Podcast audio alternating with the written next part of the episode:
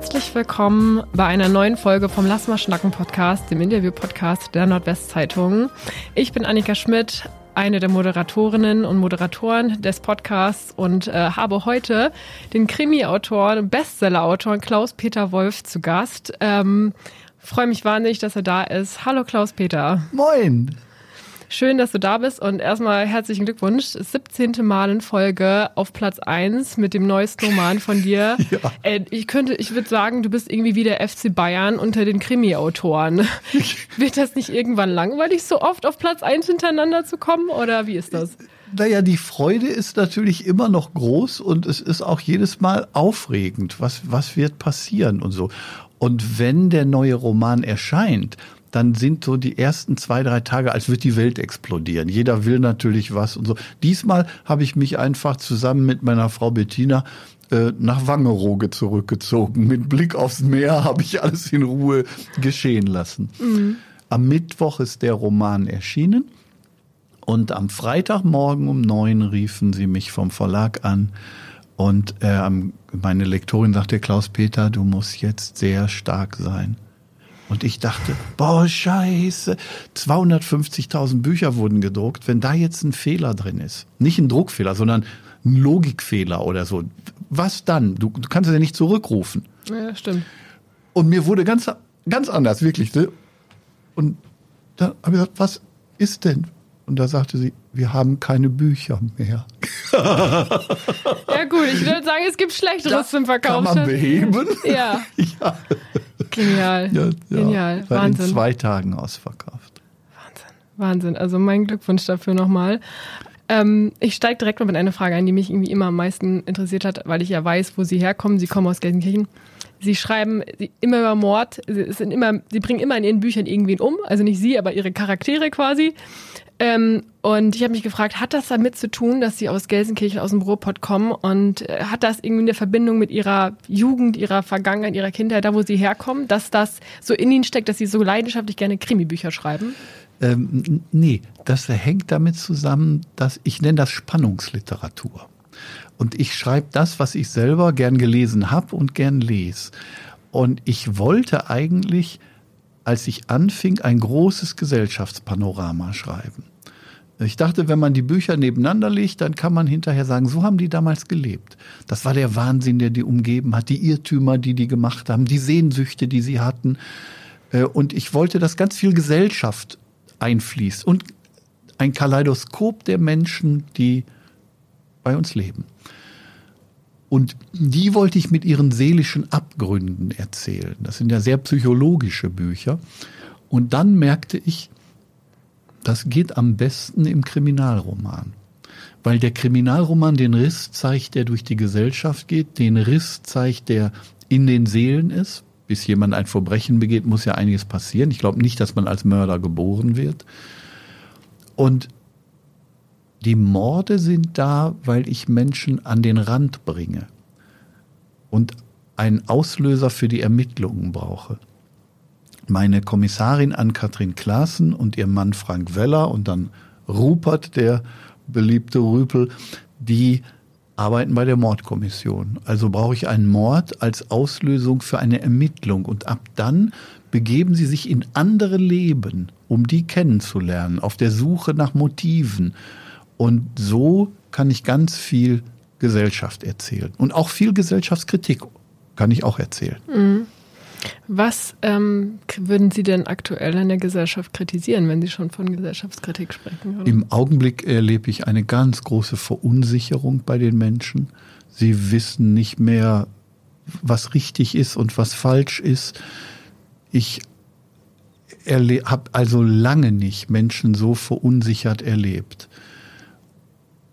Und ich glaube, dass man auch das erzählen muss, weil daraus resultieren auch Verhaltensweisen. Und sie glauben immer weniger. Ja. Also glauben im Sinne von Glauben an, an etwas Gutes oder an Gott? Oder? Ja, oder an das, was, was zum Beispiel Politiker sagen, hm, oder was Wirtschaftsbosse sagen oder so. Oder sie glauben immer weniger. Und das ist, das kommt aus einer Erfahrung, aus hm. der Erfahrung belogen zu werden. Glaubt man dann nicht mehr. Und Das ist vielleicht auch richtig so und gehört zu dieser Verunsicherung. Und im Moment erzähle ich das. Und die, die Problematik einer Verunsicherung ist, dass wir nach Sicherheit suchen. Und dabei kann man sehr schnell auf die falschen Leute hereinfallen, die das suggerieren. Und auf der Suche nach Wahrheit fällt man manchmal auf die Lüge rein. Und im Kriminalroman geht es immer um die Frage Gut und Böse, richtig und falsch, Wahrheit und Lüge. Damit bin ich so nah an dem, was im Moment in der Gesellschaft brodelt. Mhm. Glauben Sie, dass diese, woran, also was glauben Sie, womit diese Skepsis, diese aufkommende Skepsis jetzt bei den Menschen zu tun hat, dass sie so ja immer kritischer werden, vielleicht auch? Naja, gerade hieß es noch Frieden schaffen ohne Waffen, jetzt heißt es Frieden schaffen mit immer mehr Waffen. Mhm. Und äh, das kann richtig sein, aber das darf man auch kritisch sehen. Und die gleichen Leute sagen plötzlich andere Dinge. Man weiß auf einmal nicht mehr, wie man seine Heizung bezahlen soll. Gerade war es noch so, dass es überhaupt keine Zinsen gab. Plötzlich gehen sie durch die Decke und natürlich verunsichert das die Menschen. Hm. Würden Sie denn selber sagen, dass Sie auch kritischer geworden sind oder auch ein kritischer Mensch inzwischen sind? Ich höre den Leuten sehr genau zu und kriege dann mit, wo ihre Ängste sind. Und ich habe immer für die Freiheit des Wortes gekämpft, natürlich als Schriftsteller. Und ich bin ja auch Mitglied im Pen-Club. Und äh, da ist das das Wichtige, dass wir darum kämpfen, dass man überall ein freies Wort sprechen darf. Aber zunehmend äh, muss ich auch sagen, ja, ich werde mich immer für die Freiheit des Wortes einsetzen, aber rassistische Dinge, das hat nichts mit Freiheit des Wortes zu tun und Faschismus auch nicht, das ist ein Verbrechen. Mhm. Ein Verbrechen, da haben Sie recht. Ähm, Sie haben sich schon in der Jugend auch politisch interessiert oder auch engagiert. Ähm, wie, sah, wie sah das aus? Haben Sie, waren Sie Menschen, der schon früher so in Ihrer Jugendzeit auch Sachen kritisch hinterfragt oder gesagt hat, das muss man ändern, das kann so nicht sein? Ja, ich bin ja nach dem Krieg groß geworden und meine Großeltern haben Juden versteckt. Und okay. Bei sich eigen, zu Hause? Eigentlich hätten sie Helden sein können, indem sie das erzählen. Stattdessen war das ein Geheimnis, über das sie nicht gesprochen haben. Und ich, ich kriegte immer mit, an bestimmten Stellen verstummte man, wenn man über die Zeit redete und so. Und es gab ein Geheimnis. Und dann habe ich noch eine Tante, für mich war das Tante Sophie, kennengelernt. Eine jüdische Frau, die sie versteckt und die auch alles überlebt hat. Und als dann ich so aus vielen Mosaikstückchen mir das zusammensetzte, da habe ich dann natürlich nachgefragt. Und ich war vielleicht vierzehn oder so, wenn man so gerade anfängt, richtig mm. sowas, dreizehn, vierzehn. Und die achtundsechziger-Revolte brach los und man fing an nachzudenken und so. Und ich ähm, habe gesagt, Mensch, ihr könnt doch mit dem, was ihr gemacht habt, jetzt stolz sein und ihr könnt doch damit auftreten. Ihr seid doch Helden gewesen. Und dann hat, hat mein Opa ganz leise gesprochen, als dürfe das keiner hören, und sagte, nein, das kann sich jederzeit wieder drehen. Und was ist denn dann? Dann werden wir dafür an die Wand gestellt oder die verhaften uns und so. Und wir waren keine Helden. Wir haben nur nicht jede Schweinerei mitgemacht und versucht, anständige Menschen zu sein, zu bleiben. Das hat mich sehr beeindruckt damals. Und gleichzeitig habe ich diese Angst nicht verstanden, in der die waren. Aber mein Vater zum Beispiel war bei der H J, also bei der Hitlerjugend, und wurde dort verschickt nach Mariazell und hat dort äh, in so einem H J-Lager gelebt. Das heißt, seine Eltern durften ihrem Kind nicht erzählen, was sie machen, weil sie doch Angst hatten, der spricht darüber und ja. die, die, wären aus, die wären alle tot. Es gab Geheimnisse in der eigenen Familie. Natürlich, also. Es gab solche Geheimnisse. Und als dann alles vorbei war und das so aufbrach, dann der eine hat, hat an Hitler geglaubt und an den Endsieg und die anderen haben Juden ja. versteckt. Und also in dieser Atmosphäre bin ich groß geworden. Und das hat natürlich aus mir jemanden gemacht, der hinhört und versucht, auch aus Nebensätzen etwas zu verstehen. Und ich wollte gerne sprechen und diesen Menschen auch eine Sprache geben. Und ich merke jetzt noch, während wir miteinander reden, obwohl mir völlig klar ist, dass ich alles sagen darf, habe ich sowas im Kopf wie, äh, kannst du das eigentlich erzählen? Ist das eigentlich richtig, wenn du das jetzt sagst? So, weil es so ein Geheimnis war. Aber ist klar, wenn du mit mhm. dem Tode bedroht würdest, weil du jetzt heute ein ja. schwarzes T-Shirt anhast, ja. würdest du darüber ein andersfarbiges anziehen und ja. nicht sagen, ich habe aber ein schwarzes T-Shirt an. Ja. ja. Das, das, das nimmt man dann mit und da sind die mit gestorben. Ja. Wahnsinn. Haben Sie denn, ähm, also ich habe gelesen, dass Sie auch aktiv waren, also linker Aktivist hat man Sie mal bezeichnet in den Medien. Waren, waren Sie ein Aktivist? Haben Sie Häuser besetzt, wie man das jetzt so heutzutage mal erlebt? Oder so ein Klima, die Klimakleber gibt es ja auch, sind ja auch aktiv, als politisch aktiviert. Ja, das gab es da natürlich noch nicht. Naja, es, es war, ich war vierzehn, fünfzehn, als die achtundsechziger-Revolte losbrach. Und man muss sagen, die Welt sah damals anders aus. Vieles, wo man heute über die achtundsechziger lacht und auch sagt, wie doof ist das denn? Oder was habt ihr denn da falsch gemacht? Ja, damals konnte aber nicht ein schwules Pärchen Latte Macchiato trinkend äh, im Eiscafé sitzen. Und zum Beispiel konnte ich nicht mit meiner Freundin zusammenziehen, weil es noch den Kuppeleiparagraphen gab. Ja? Ich war zwanzig Jahre alt. Sie war sogar. Kuppeleiparagraphen? Ja, genau. Das, das, heißt, das heißt, wer uns unverheiratetem Paar eine Wohnung oder ein Hotelzimmer vermietete, machte sich strafbar. Ach. Diesen Blödsinn hat man natürlich das, heute aus den Gesetzen nee, geschrieben. Das, das gibt's heute nicht mehr. Das alles muss man und und und äh, die Homosexualität stand auch noch unter Strafrecht bis vierundneunzig. Mhm. Also aber damals begann es dann sich zu lockern und man begann das zu hinterfragen in der Gesellschaft. Also die Auflehnung, die da stattfand, das hatte auch ganz viel noch mit damit zu tun, dass man für freie Sexualität kämpfte. Und freie Sexualität heißt nicht, dass alle rumvögeln. Das war mhm. damit nicht gemeint. Das wird heute so dargestellt. Aber ich wollte schon gerne mit meiner Freundin zusammenziehen. Ja, ne? Kann man verstehen. Und, und wir haben geheiratet, um eine Wohnung zu bekommen. Das ist doch irre, oder? Heute heiratet man, glaube ich, also wenn man entweder aus Liebe oder aus, es gibt auch welche, die heiraten aus steuerrechtlichen Gründen, ja. muss man ja mal sagen. Ja. Aber, Aber damals zu heiraten, um eine gemeinsame Wohnung beziehen zu können, ist äh, spannend. In der heutigen Zeit nicht mehr so vorstellbar. Nein, und, und das, diese, man, wenn man diese Zeit verstehen will, muss man das wissen. Was, was haben die denn, gegen was haben die sich denn da überhaupt aufgelehnt oder so? Und dieser Verdacht, dass jemand homosexuell war, also das hat Leute ihre Berufe gekostet. Ja, heute g- dürfen sie heiraten. Also da ist schon viel passiert. Und es war zum Teil kaum auszuhalten. Und wenn man jemanden äh, wegmobben wollte, dann reichte der Verdacht aus, der ist ja homosexuell oder so. Ich habe da so mal sowas gehört oder so und dann mhm. wurde es gleich schwierig. Auch, dass die Kripo sich mit so einem Mist beschäftigen musste, was mhm. ja, ist ja furchtbar. Mhm. Ja.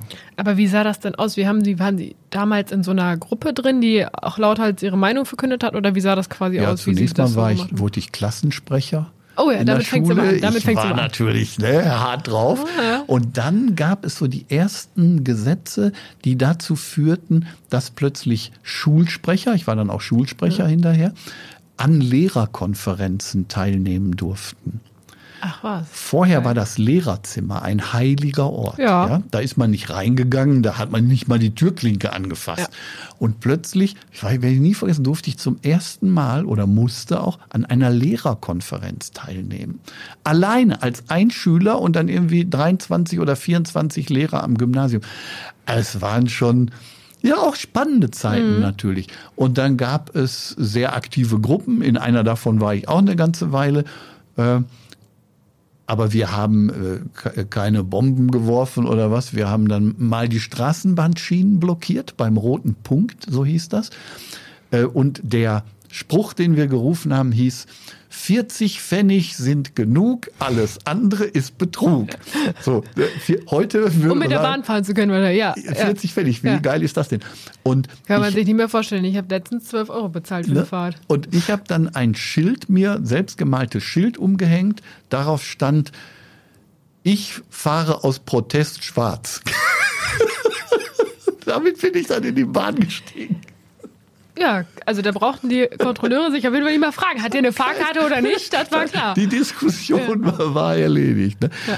So, und, und klar, wir, wir, wir hatten ja alle keine Autos oder was und Straßenbahn und öffentliche Verkehrsmittel, das war total wichtig. Mhm. Und wenn da der Preis angehoben wurde, dann hieß das, man konnte zum Beispiel am Samstag nicht ins Kino gehen.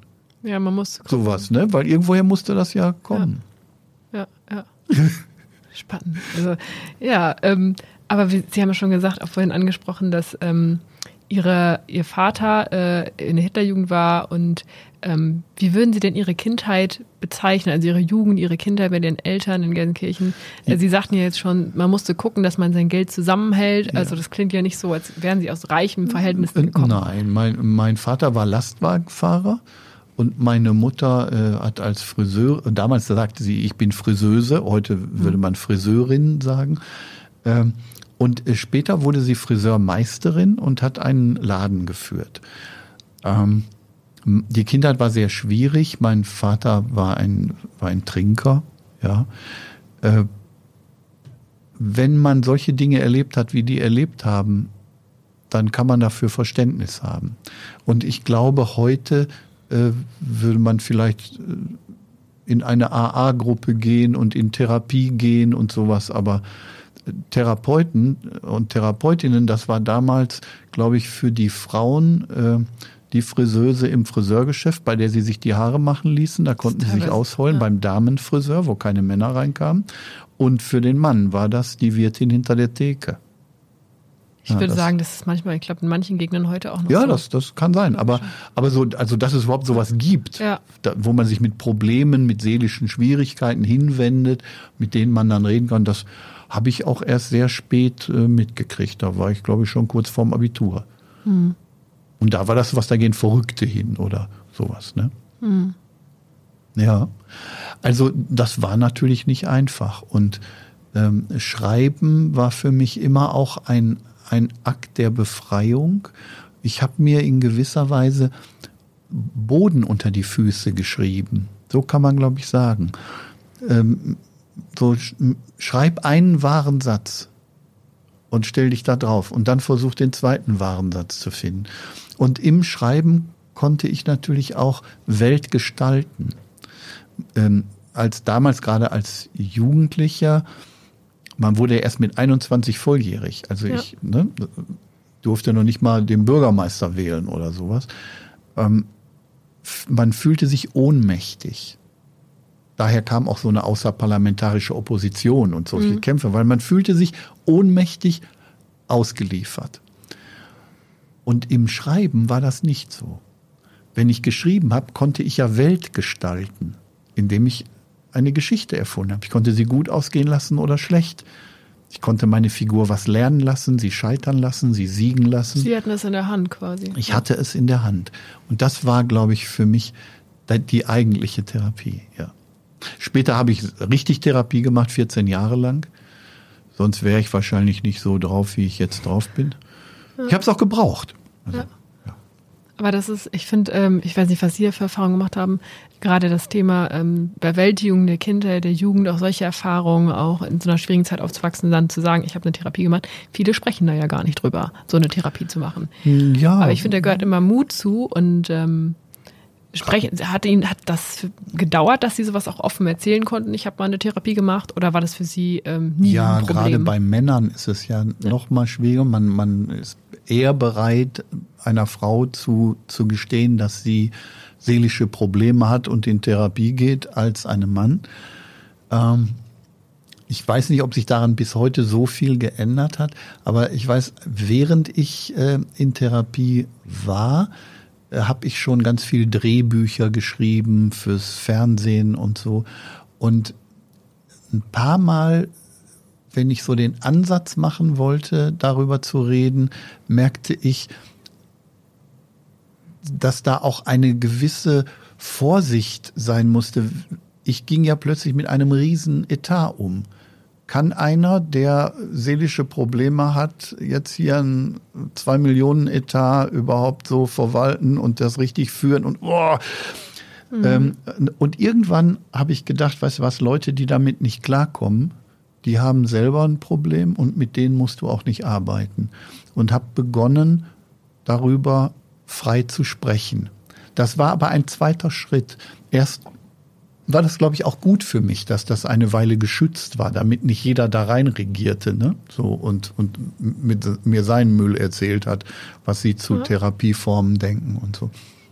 Ich habe an Vier-Tage-Gruppen teilgenommen, so hieß das immer. Mhm. Da, äh, so Gruppentherapien, da kann man schon sehr versinken in was, wenn man vier Tage zusammen ist. Und dann aber auch Einzelstunden über einen sehr langen Zeitraum und noch Wochenendgruppen. Also ich habe es schon sehr intensiv gemacht. Wie würden Sie denn sagen, dass Sie in, in Büchern oder in, die haben ja nicht nur in den Ostfriesen-Krimis, Sie haben auch schon ganz viele andere Bücher geschrieben, dass Sie da immer noch ein Stück weit auch Dinge drin verarbeiten, auch wenn es nur so ja, in kleinen Sätzen, äh, Situationen sind, ja. die Sie in Büchern wiedergeben. Ich weiß ja selber, dass Sie ähm, viel Realität in den Büchern haben, ganz, ganz viel Realität. Ja. Ähm, verarbeiten Sie damit Dinge auch? Na, ich profitiere noch von den Gruppentherapien. Mhm. Also in den Gruppentherapien war es immer so, dass man den anderen ja begleitet hat an die Absturzstelle seines Lebens, an die traumatisierenden Situationen. Man hat das dann gespielt, nachgestellt und so weiter. Ähm, so habe ich, ja, man kann sagen, viele hundert Menschen begleitet im Laufe der Zeit zu ihren Höllen, die sie in sich tragen, zu den schlimmen Dingen, die ihnen geschehen sind. Und ich weiß, wie sich das anfühlt, wie Menschen reagieren, was das heißt, was sie in Not bringt und kann das deswegen erzählen. Und manchmal musste ich dann auch, was war Psychodrama, was wir gemacht haben, also war ich dann auch der Täter, also habe den gespielt für mhm. jemanden, ja. damit er an seine Sachen rankommt. Und wenn ich das gemacht habe, dann habe ich natürlich auch gelernt, wie das ist, Macht zu haben, der Schlimme zu sein, Leute zu drücken und dann, und das alles spielt in meinen Büchern eine Rolle. Ein, ein Kritiker hat mal gesagt, niemand kann Verstörte so gut erzählen wie Klaus-Peter Wolf und ist Serienkiller so schlüssig darstellen. Aber und ist so. das, das ist eine, eher eine positive Kritik, würde ich sagen. Ja, der, das das, der, der war fast erschrocken darüber. Ja. Nicht ein ein Kripo-Beamter hat mich mal äh, nach einer Lesung zur Seite gebeten und richtig geflüstert, Herr Wolf, ich muss Sie mal was fragen, aber nicht hier vor so vielen Leuten, kann ich Sie mal alleine sprechen? Dann haben wir auf der Toilette miteinander. Ja, was, ja, es waren ja okay. so, so, ne, das bleibt so, im Gedächtnis, so ein Gespräch. So eine Halle mit ganz vielen Leuten. Sind wir einfach, wohin sollte ich mit dem gehen? Sind wir zur Toilette gegangen? Und da hat er gesagt, ich war fünfundzwanzig Jahre lang Todesermittler und habe so Leute gejagt, über die sie schreiben. Und jetzt lese ich gerade den Roman äh, Totenstille im Watt mit Doktor Bernhard Sommerfeld. Der Roman ist aus der Sicht des Serienkillers erzählt. Und da sagt er, was stimmt mit mir nicht? Ich halte zu dem und hoffe die ganze Zeit, dass die Polizei ihn nicht kriegt. Aber das ist doch auch schon gruselig, oder wie war das für Sie? Also ich, ich finde, es ist schon eine Spur gruselig, wenn man sich so gut in eine ja schon eigentlich böse Person reinversetzen kann, die zu sowas fähig ist. Hatten Sie da manchmal auch Angst vor sich selber, dass Sie das so gut gemacht haben oder gut nee, können? Das, auch nee, immer noch? nee das, ist, das ist wie ein professioneller Akt, aber wirklich in Therapie gelernt. Und Schauspieler müssen das ja auch. Nicht? Der Schauspieler, der jetzt den Serienkiller spielt und das ganz überzeugend tut, dass, dass dem Regisseur ein Schauer über den Rücken läuft dabei und der Kameramann weglaufen möchte, der sitzt ja danach mit uns wieder zusammen und wir trinken ein Glas Wein und sagen, Mensch, hast du gut gemacht. Mhm. So. Ähm, und ich muss mich in alle Figuren, in die Opfer, in die Täter, in die Polizisten natürlich, in meine Hauptfigur sowieso, hineinversetzen. Und wenn ich das mache, ist das ein so intensiver Prozess, dass sich alles für mich verändert. Ich sehe die Welt dann mit anderen Augen. Ich gehe dann durch Norden, also da die Stadt, in der mhm. ich wohne, und sehe die Stadt mit den Augen des Serienkillers. Ich setze mich dann in mein Lieblingscafé, ich esse da aber nicht das, was ich normalerweise esse, sondern das, was der gerne isst. Das machen Sie wirklich im Vorfeld? Völlig. Ich, ich ja. gehe völlig in diese, in diese Figur okay. hinein. Ähm, mein Geschmack ändert sich, also mein Musikgeschmack, mein, mein, äh, also mein Essensgeschmack sowieso natürlich. Wenn ich einen Vegetarier erzähle, werde ich Vegetarier, so lange, bis ich das zu Ende erzählt habe. Danach werde ich Rupert, dann will ich eine Currywurst, Pommes, Mayonnaise und kaltes Bier. Ja. Also ja. ich wandle mich mit meinen Figuren und das ist doch toll.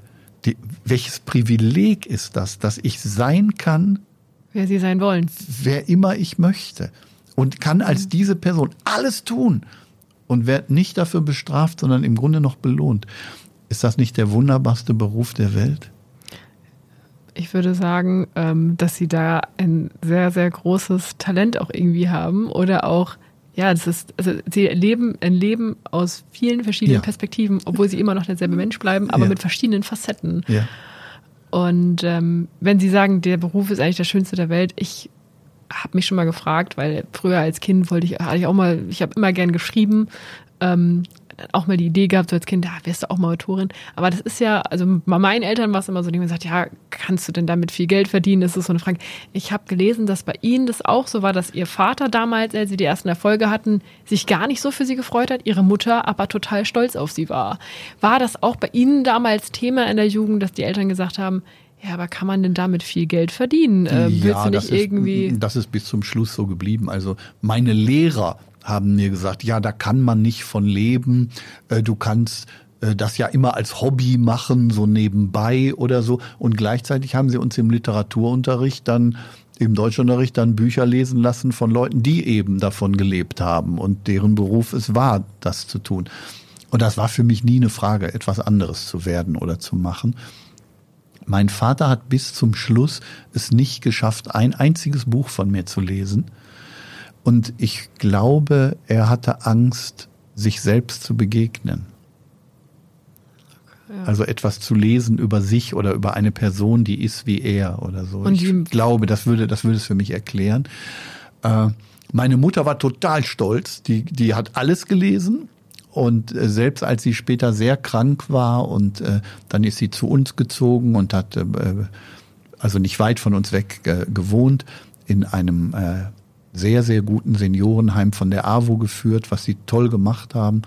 Und dann hat sie an allen Premieren teilgenommen und dann wollte sie die Bücher immer lesen, bevor sie erschienen, musste ich ihr die ausdrucken, so ganz groß, weil sie die kleine Schrift nicht mehr lesen konnte, weil sie immer Angst hatte, sie erlebt nicht, wenn das nächste Buch erscheint und sie will es doch vorher gelesen haben. Sie war saustolz, ja. Ja, das ist aber schön, wenn man von seinen Eltern so eine Bestätigung oder von seiner Mutter dann so eine Bestätigung ja. bekommt, ne? Ja. Und die Familie quasi mit der größte Fan ist. Und alle haben natürlich gesagt, davon kann man nicht leben, lass das sein, du musst was anderes werden. Und ich kannte natürlich viele, die ähnliche Träume hatten wie ich und erstmal einen anständigen, in Anführungsstrichen, Beruf gelernt haben und danach sich dann freischreiben wollten. Das ist nur den wenigsten gelungen. Und ich wollte mir gar keine Brücke in ein anderes Leben bauen. Ich wollte ja nicht reich werden und ich wollte auch nicht berühmt werden. Ich wollte meine, meine, meine Geschichten wollte ich erzählen. Ja. Jetzt bin ich, Ihnen, wenn Ihnen, Sie so Ihnen wollen, Ihnen ging's nie ums Geld, reich und berühmt. Ach was, natürlich nicht. Da war, wer, wer, wer Schriftsteller wird, weil er reich werden möchte, der ist nicht ganz dicht. Das, also inzwischen natürlich, ich habe fünfzehn Millionen Bücher verkauft. Dass ich kein armer Mann bin, kann man sich leicht vorstellen. Aber das war ja nicht das Ziel. Und das ist ja auch alles erst geschehen, da war ich schon jenseits der fünfzig. Hm. Ähm, wie, aber wie ist das denn jetzt, wenn, Sie haben ja schon vorhin selber angesprochen, dass Sie sich das in der Therapie auch gefragt haben. Sie sind aus keinen reichen Verhältnissen, kommen hm. Sie. Sie kommen, haben damals auf jeden Cent auch gucken müssen, Bahnfahren, Kino, kann man sich das beides leisten ja, in einer klar. Woche. So, jetzt sind Sie an einem Punkt, wo Sie sagen, ich habe wirklich viel Geld, dadurch, dass ich es mir erarbeitet habe, durch meine Bücher, die mir so viel Erfolg gebracht haben. Dieser krasse Kontrast. Ja. Wie ist das für Sie manchmal? Blicken Sie darauf zurück und macht, macht Ihnen das manchmal selber Angst? Nee. Weil Sie müssen jetzt mit so einem Vermögen umgehen, was Sie sich ja erarbeitet haben, was Sie aber ja gar nicht gewohnt sind. Und ja. Ihre Eltern hatten das ja auch nicht. Also Ihre, ihre Eltern konnten Ihnen ja nie wirklich mitgeben, mit so viel Geld kann so und so, geht man so und so um. Ja, ich bin eher demütig und dankbar dafür, dass ich diese anderen, diese harten Zeiten erlebt habe. Das hält mich total auf dem Boden. Ja, ich komm, ich, ich drehe nicht ab. Ne? Ich, ich habe eine Uhr für neunundsechzig Euro am Armband. Die halten genauso gut. Ja, und ich ja. verliere die ja auch überall. Bei Veranstaltungen lege ich die dann auf den Tisch, um zu gucken, wie weit die Zeit ist oder so. Und danach kommen die Fans und ich signiere und zack ist die Uhr wieder weg. Ne? Ich fahre ein ganz normales Auto. Ne? Als ich hier hinfuhr, schaltete das ja plötzlich um und hat nur noch Französisch mit mir gesprochen. Ich ja. sowas das passiert. Chaos des Alltags, das der Wahnsinn ist, des Alltags. Das braucht man aber auch, weil das ist ja auch alles, die Wirklichkeit ist ja der Stoff, aus dem hinterher die Romane kommen. Das ist wie ein Steinbruch, in die Wirklichkeit zu steigen und daraus die Romane zu schlagen, zu brechen. Ja. Aber Sie haben ja auch, Sie waren ja eine Zeit lang auch in Nicaragua. Ja. Und Sie haben immer aus vielen Erlebnissen, die Sie hatten im Leben, aus ja. vielen, ja, zum Beispiel auch aus der Zeit aus Nicaragua, ist meistens eine Geschichte, ein Buch entstanden. Ja, das ist immer so gewesen. Ja. Wie kam das überhaupt, dass Sie in Nicaragua waren? Was haben Sie da gemacht? Es gab war das Urlaub da, oder? Na, es gab damals einen äh, Schriftsteller, der war auch Priester, der hieß Ernesto Cardenal. Es gab seine Bücher auch in Deutsch, äh, Lyriker. Und Ernesto Cardenal war damals äh, in der Revolution mit dabei gegen den Diktator. Und nachdem der Diktator gestürzt war und so, hat dann Ernesto Cardenal aufgerufen, dass sie eine Kampagne machen müssten zur Alphabetisierung des Landes. Und sagte, nur ein gebildetes Land ist auch, eine gebildete Bevölkerung ist auch frei. Und dann sagte er, wir haben nicht mal eine Druckerei, in der wir Schulbücher drucken können. Wir müssen Schulbücher in anderen Ländern kaufen. Dann, und was soll das alles?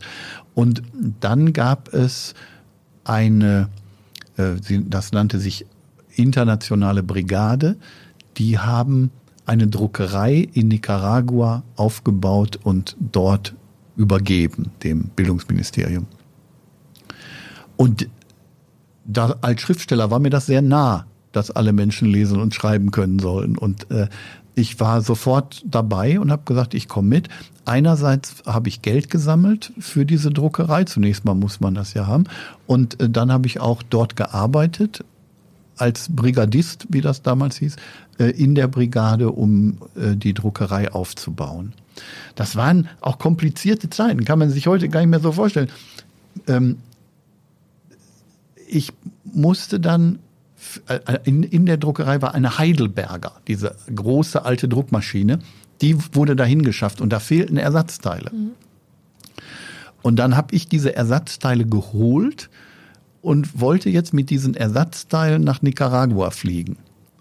Das, ich bin dann okay. mit dem Zug und mit diesen schweren Ersatzteilen nach Prag gefahren. Da musste man ja dann Systemgrenzen überwinden. Ja, das stimmt. Das war natürlich. ja also nicht, man konnte ja nicht und einfach so reisen waren, wie heute. Teile ne? waren wahrscheinlich auch groß und schwer, oder was war Ja, das? klar. Ja. Und, und, und dann aus, aus Eisen, aus, aus Metall. Also damit kommt man sowieso nicht so leicht in ein Flugzeug ja. nee, heutzutage. Nee, nee, nee. Ne? So, und, und dann musste ich von Prag aus, bin ich dann geflogen nach Havanna. Und von, oh, meine, es gab ja keinen Direktflug nach Managua oder so, nee. Von wo denn? Okay. So, also das, es war ein Abenteuer und dann war ich irgendwann endlich da und wir haben das eingebaut und dann habe ich die Küche übernommen und habe ein bisschen gekocht für, für die Leute da und dann mitgearbeitet und hinterher habe ich auch ein Buch darüber geschrieben. Ja. Mhm. Das hieß damals Tage, die wie Wunden brennen. Und ähnlich wie es heute ist mit den Kolumnen, die ich für die N W Z schreibe, die dann äh, gedruckt werden als Buch und man w- bekommt das nur gegen eine Spende fürs Hospiz. So war das damals, dass wenn das Buch verkauft wurde, dann gingen die Gelder nach Nicaragua, weil uns plötzlich klar wurde, dass wir die Druckerei gebaut haben. Tolle Idee, ne? Mhm. Ja, aber die braucht doch Papier. Und wenn diese ja, gut, Infrastruktur gar nicht da ist, dann musste ja auch das ständig angekarrt werden dort. Und ich habe dann lange Zeit Lesungen und Veranstaltungen gemacht, damit einfach für die Druckerei Papier gekauft werden konnte. Weil sonst haben sie ja sonst aufgebaut. Im Endeffekt, wenn kein ja, ja, Papier so, da das ist, musste ne? ja irgendwie musste es ja herangeschafft ja, ja. werden. Ja. Solange es keine Papierfabriken gab. Ne? Mhm. Sie, Sie haben das ja auch, Sie haben einen Preis dafür auch bekommen. Was hat denn diese Zeit in Nicaragua mit Ihnen gemacht? Weil das ja schon ein anderes Leben da ist, ne? Wie waren die Menschen da so? Ja, also ich habe sehr viele, sehr, sehr gute, hoch engagierte Menschen kennengelernt. Zum Beispiel einen jungen Mann aus Hamburg, der war in Hamburg arbeitslos. Und in Nicaragua, in Managua, hatte er die Stromversorgung der Stadt unter sich. Hm. Der ist gar nicht wieder zurückgegangen nach Hamburg. Also soll ich, soll ich jetzt wieder nach Hamburg fahren und mich dann im Arbeitsamt Schlange stellen, weil mir irgendwie zwei Scheine fehlen? Für, was soll das? In Nicaragua hat der was gemacht. Das funktionierte. Dann war er El Elektrico. Ja, die haben total geniale Namen. So. Ja, ja. War einfach anders. Ne? Ja. Haben die nicht gesagt, wo ist dein Diplom Heute oder was? Heute wäre Management Electronic irgendwas, ja. Device. Ne? Und, und dann, äh, das ist, dass ich wieder zurückfahren muss und dass ich im Grunde nie dieses Land verstehen werde. Das war in einer Situation, die Kontras waren ja da und es gab auch noch viel Schießereien und so. Es war, ja, nicht, es war ein keine einfache Situation. Es ja. war eine Kriegszeit. Und äh, wir haben die Druckerei natürlich auch bewacht. Und ich, die wollten mir auch ein Gewehr geben, aber ich wollte kein Gewehr haben und auch sonst keine Waffe, aber trotzdem es bewachen. So. Und dann saß ich draußen, war ja warm, ne? Saß draußen unter so einem Mangobaum und habe mir eine Zigarette angezündet. Damals habe ich noch geraucht.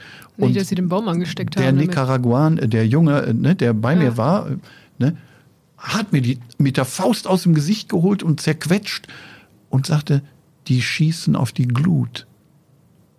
Ist ja klar, wenn du nachts ein Ziel suchst, heute hätten die dafür ja, die hätten, Gewehre die hätten mit Nachtsicht, mhm. damals ja. nicht.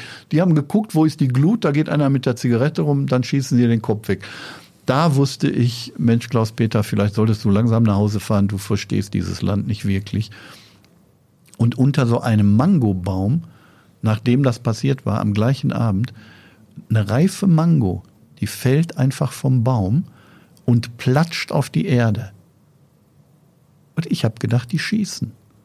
Und habe mich auf den Boden geschmissen, weil ich dachte, Schüsse fallen. Und ja. da fing der gleiche Junge, Garcia hieß er, fing an zu, zu lachen. lachen und sagte, das sind reife Mangos. Hört mich auf. Oh Mann. Ja, da habe ich dann langsam... Das ist aber auch eine Situation, da, da kommt, die kennt man ja nicht. Nein, so eine Kriegssituation. Nicht. Das Nein. ist ja... Also das ist ja schon eine Gefahr, der man sich dann auch ausgesetzt ja, hat. Ja, und es gab ja auch real immer wieder Schüsse ja. Und, ja. und Probleme. Ja. Aber kamen Sie, sind Sie da nach Nicaragua ähm, gereist, als Sie noch in Gelsenkirchen lebten, oder lebten Sie da schon hier im Norden? Nein, ähm, ich wohnte damals im Westerwald. Hm, in Köln. Ich hatte eine kleine Tochter und äh, lebte in einer Wohngemeinschaft im Westerwald und äh, fand das richtig, das zu tun. Ja. Mhm. Aber wie hat sie es dann, also wie hat, was hat sie dann nach Norden gezogen, an die Nordseeküste? Was ja mit Nicaragua eigentlich gar nichts gemeinsam hat. Nein, natürlich nicht. Also ich hatte immer diese Sehnsucht in mir nach dem Meer und nach der Nordsee speziell. Und es hat mich immer dorthin gezogen. Wenn ich zum Beispiel einen Roman beendet habe oder in einer Lebenskrise war oder so, dann bin ich immer auf eine Nordseeinsel gefahren oder nah ans Meer und hatte immer das Gefühl, je näher ich am Meer bin, klärt sich mein Kopf und klären sich auch die Probleme. Und dann habe ich zusammen mit meiner Frau Bettina schon in Köln gewohnt, was naheliegend war. Ich habe viele Drehbücher geschrieben, da ist der W D R und das, ja, ne, so, das Medienstadt. Ja, das war naheliegend, dass wir in Köln wohnten. Und dann haben wir lange Tourneen gemacht durchs Land. Ich glaube, zweihundert, zweihundertfünfzig Nächte habe ich in Hotels geschlafen. Immer unterwegs als Handlungsreisender in Sachen Literatur. Ich habe vorgelesen, in Schulen meistens und so. Und mit denen über Literatur diskutiert. Und dann haben wir gesagt, eigentlich können wir doch wohnen, wo wir wollen. Weil wir sowieso immer in Hotels mhm. sind. Und wo wollen wir am liebsten wohnen? Und dann war uns beiden klar, am Meer. Und dann sind wir immer wieder von den Tourneen ähm, an die Küste gefahren und haben ganz simpel ein Haus gesucht. Und dann haben wir in no- im Norden von Norden eins gefunden. Wir waren uns sofort einig, dass wir das haben wollen und haben das gekauft. Und jetzt haben Sie mit Ihren Büchern alleine Norden zu einer sehr großen Bekanntschaft verholfen. Also in ja, Norden und zu einer Filmstadt so, ist ja, Norden wirklich, geworden. Es ist Norden ist eine Filmstadt geworden. Ja. Äh, viele Menschen, die, die es real in Norden gibt, kennt man jetzt durch ihre Bücher. Ja. Ähm, sie haben aber auch immer in ihren Büchern meistens ein, eine Spur, die nach Gelsenkirchen führt. Immer, das heißt, ja. ihre Heimat ist ja. auch noch irgendwie ja. berühmt geworden dadurch. Ja. Ähm, ist Ihnen das bewusst, dass Sie mit Ihren Büchern so eine Macht inzwischen haben? Ja, also bewusst nicht in dem Sinn, dass ich das so dann absichtlich mache oder so. So ist das nicht, sondern als ich zum Beispiel den Ostfriesenkiller schrieb, da war unser Traum, dass es uns gelingen könnte, zehntausend Taschenbücher zu verkaufen. Ab dann wären wir in so eine Pluszone gekommen und der Verlag wollte dann auch weitermachen und so. Inzwischen sind davon über siebenhunderttausend verkauft. Das konnten wir aber doch nicht ahnen. Und als ich Leute aufgenommen habe in die Bücher, so zum Beispiel den Maurer Peter Grendel, Holger Blom, den Journalisten oder so, oder Lasse Deppe, ja. der hier arbeitet. Äh, da da habe ich ja nicht zu denen gesagt, möchtest du ein Popstar werden oder so, sondern ich darf, ich, darf ich dich, weil du eine spannende Figur bist, da, darf ich jemanden mit deinem Namen, der aussieht wie du, der redet wie du, in meine Bücher aufnehmen. Und die haben mir das erlaubt, aber die haben nicht daran gedacht, dass sie da jemals drauf angesprochen werden oder irgendwas. Inzwischen, ich glaube, Jörg Tapper vom Café Tenkat, das ist bestimmt das berühmteste Café in Deutschland und er ist der berühmteste Konditor inzwischen. Der spielt sich in den Filmen selbst. Ja. ja. War für ihn sicher auch eine ungewöhnliche Rolle. Auf natürlich, natürlich dachte ich, ja, äh, kann ich das denn? Und, ne, und dann hat er es aber auch toll gemacht, weil wer sollte es besser spielen können als er selbst? Das stimmt. Jetzt haben Sie auch schon, um nochmal einen Dreh zum Anfang zu finden, wie gesagt, siebzehn Mal in Folge, jetzt auch mit dem neuesten Roman wieder auf Platz eins. Haben Sie einen Ehrgeiz jetzt, dass Sie das auch immer wieder erreichen wollen? Ich meine, Sie hatten ja schon mal gesagt, Ihnen geht es überhaupt nicht ums Geld. Sie ja, machen es nicht, ja. um damit Geld zu verdienen, sondern ja. weil das ihr, Ihre Leidenschaft ist, Geschichten ja. zu erzählen und weil Sie das schon seit frühester Kindheit immer machen wollten ja. und immer diese Tendenz dazu hatten. Haben Sie jetzt diesen Ehrgeiz, diese, diesen Erfolg, dieses immer wieder Platz eins noch davor zu führen? Ist da so ein Ehrgeiz entstanden bei Ihnen? Ich glaube, ich würde auch schreiben, wenn ich im Knast säße. Weil dann könnte man mich nicht wirklich einsperren, sondern ich wäre frei, wenn ich einen Füller in der Hand hätte, genug Tinte und Papier. Ähm, und das ist immer noch das Eigentliche. Natürlich sehe ich, wie viele Menschen sich darüber freuen. Es ist wichtig für den Buchhandel, es ist wichtig für den Verlag und so. Ähm, und es ist wichtig für Millionen Leser. Ja, und das ist natürlich ein tolles Gefühl, zu wissen, so viele Menschen werden das lesen. Manchmal macht es mir aber auch Angst. Dann muss ich da einen Schritt hinter zurücktreten, weil ich darf nicht daran denken, das werden jetzt Millionen lesen, weil dann fängt man an, ja, will ich das dann so machen oder so und, und was, was wäre denn besser oder so. Das, das ist nicht. Die Geschichte braucht, was die Geschichte braucht. Und nur das ist wichtig. Und die Figuren müssen aus der Geschichte schlüssig handeln, selbst wenn ich dabei Leser verlieren würde. Hm. Ich denke, als der erste Roman auf Platz eins war, da hat der Verlag mich eingeladen. Wir waren zusammen essen und feiern, ist ja klar.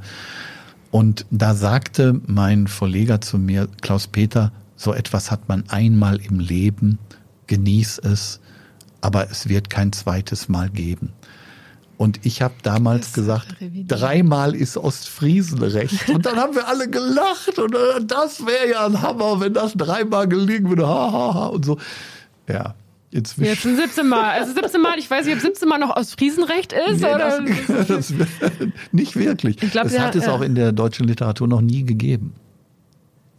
Jetzt haben Sie diesen Erfolg, jetzt haben Sie diese, diese vielen Erlebnisse im Leben, wissen aber auch die Kehrseite der Medaille, wie das Leben ist, wenn, wenn es einmal nicht gut läuft, wenn es mal einmal nicht gut geht. Jetzt aktuell, sind Sie ein glücklicher Mensch in Ihrem jetzigen Leben? Sind Sie glücklich? Ja, ich glaube, mit Ihnen spricht ein glücklicher Mensch. Ich, der Erfolg hat ja, man redet immer über Geld, aber das ist ja gar nicht das Ding, der Erfolg hat mich frei gemacht. Man sagt immer, ich bin ein freier Schriftsteller. Andere sagen, ich bin freier Journalist. Was ein Quatsch.